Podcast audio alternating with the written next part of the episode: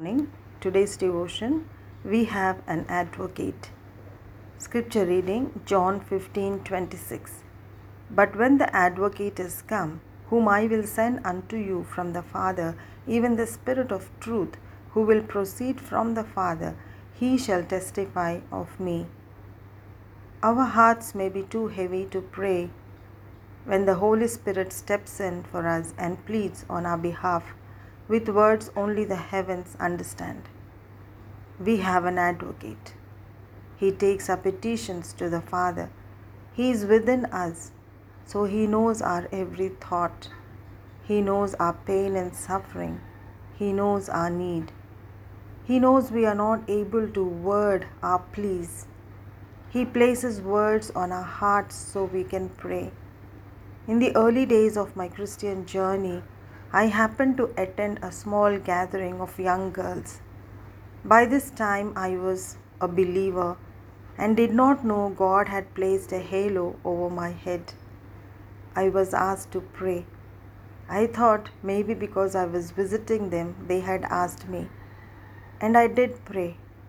As I started to pray, I realized I was not saying any word on my own.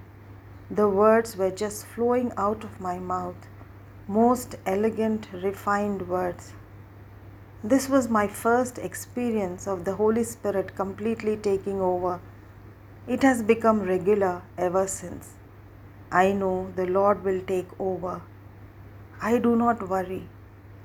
Once in my early morning prayers, the Lord spoke strange language that I never knew, and I do not remember a single word that I prayed. It was a heavenly language that the Holy Spirit spoke to the Father. He is ever present in our trials and trouble and constantly intercedes for us. He reminds us of our Lord's teachings and guides us in making right choices in life. The best part is He does not abandon us even for a second. He is grieved when we overlook His guidance but He bears with us. He tries to set our life straight again. He encourages, admonishes, convicts, but never condemns. He values us since we are bought with a price. He knows we are precious in the sight of God. Thank you, Lord, for giving us an advocate.